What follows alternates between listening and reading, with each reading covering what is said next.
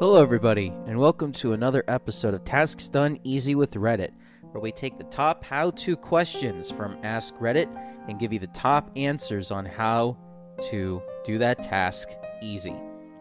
Now, this one's going to be a very serious one, just a heads up.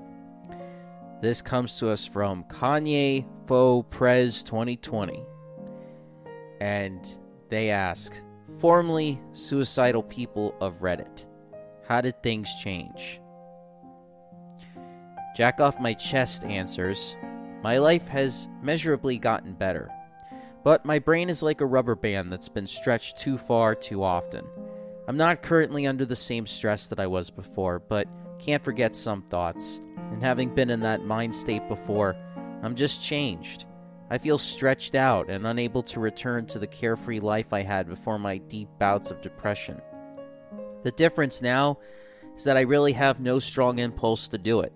There are too many consequences for the people I care about, and I realize that my desire to just basically disappear is a knee jerk reaction to challenges in my life that I am actually very equipped to deal with.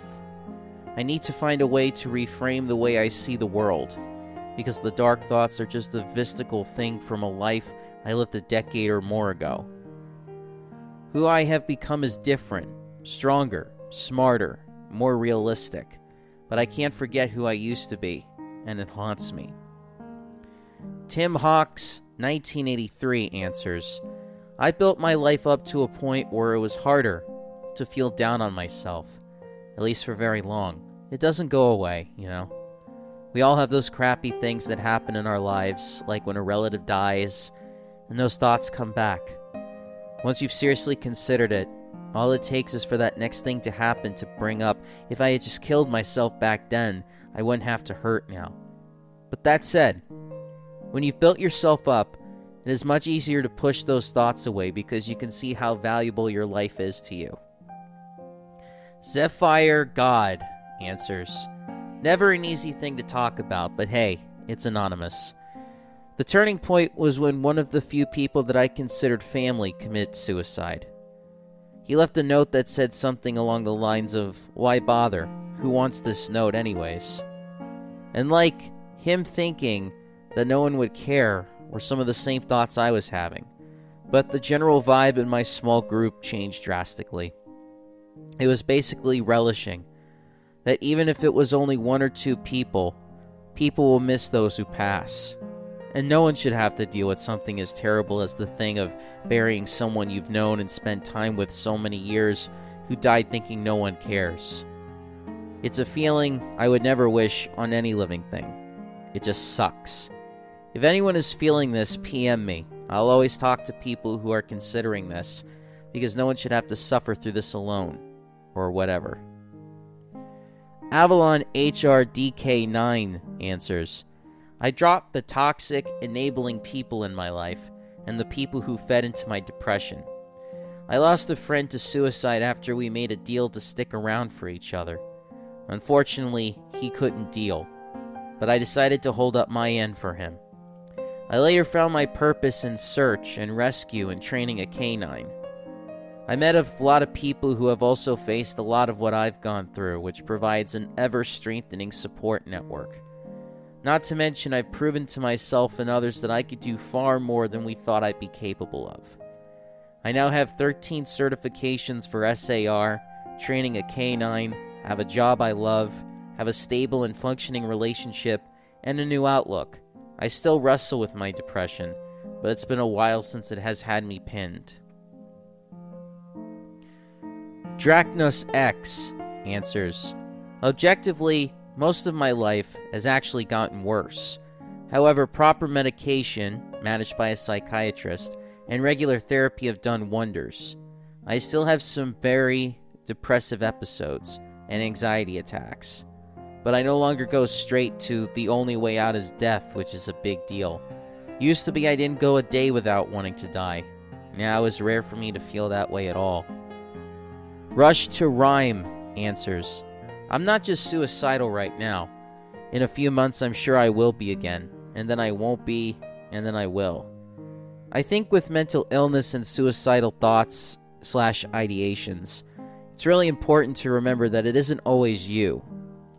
It isn't always that you genuinely want to.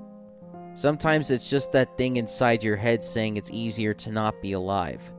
The best thing you can do is try to set up a life for yourself that you, in your right mind, truly believe is worth living. Sometimes sheer willpower is the only reason you don't kill yourself. Sometimes you're just too depressed to have the energy to do it. Suicidal thoughts are a poison, and if you're experiencing them, try to vocalize it to people that care about you. They make they can't make it go away, but they can make you feel less alone. Throw away account answers. I was depressed and didn't leave the house for 3 years. So I was sort of killing myself with food. I formed a band with my cat and realized if I died, who would care for him like I did? So I started losing weight and left the house. Now I study opera, also just wrote one. Cat passed last year, but was always be my hero and one true love of my life. Edit. Funny that my highest comment ever is about my one true love in me. Gotta try to reply to everyone. Curious Bookworm answers Attempted suicide in February. It was very strange to wake up and have two weeks of my life missing. As for how things have changed, honestly, I guess you could say I'm still waiting to see where things take me. I still struggle with thoughts of suicide and self harm. I don't think my medication is working, but my main illness isn't one that is primarily treated by medication. So that's no surprise. I'm in therapy and going to skills groups and just trudging along. I'm trying to learn how to find joy and meaning in life, along with the skills to weather the worst moments. In short, I'm still alive. Archive answers I couldn't get a job, and over a period, I got more and more depressed. I felt like I was a burden to others and didn't want to be around anymore. For about eight months, I stopped paying bills and just let everything slide. I put, took out loans to cover the occasional eviction notice and kept the working phone and power. But I just let my personal economy go to shit. I didn't think I'd be around to deal with it. For a few months, I had been stocking painkillers and were planning on killing myself the day before I was going to be kicked out of my apartment. I didn't want my body to rot and make my pa- parents deal with that too. I got the date I was supposed to be out and the date of the inspection mixed up, and the day I had planned to kill myself, there was a police officer, a locksmith, and a few people from the company that owned the building. I couldn't do it and had to call my parents for help. The moment my mom picked up, I broke down and told her everything. I lived three hours away. She dropped everything and stood on my doorstep two and a half hours later.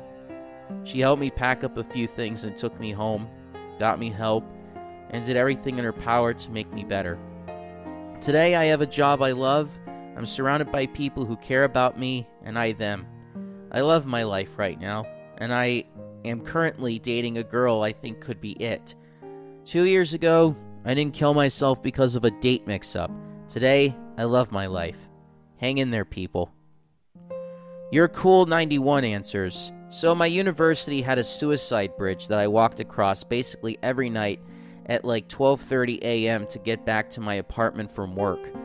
During my junior year, I started wondering what it would be like to jump off, wondering whether it was high enough to kill me on impact or if I had to drown, trying to figure out whether I wanted to tell someone beforehand or leave a note and my stuff on the bridge or just go without telling anyone. It was all super morbid and it was not doing my mental health any favors to be repeating those same thoughts night after night. At that point, I wasn't mentally healthy enough to even see therapy or whatever as an option. The first step, at least for me, was finding a way to break the pattern of suicidal thought. I'd become so used to walking home every night and going over how easy it would be to just jump that I genuinely think that anything could have triggered me to just do it.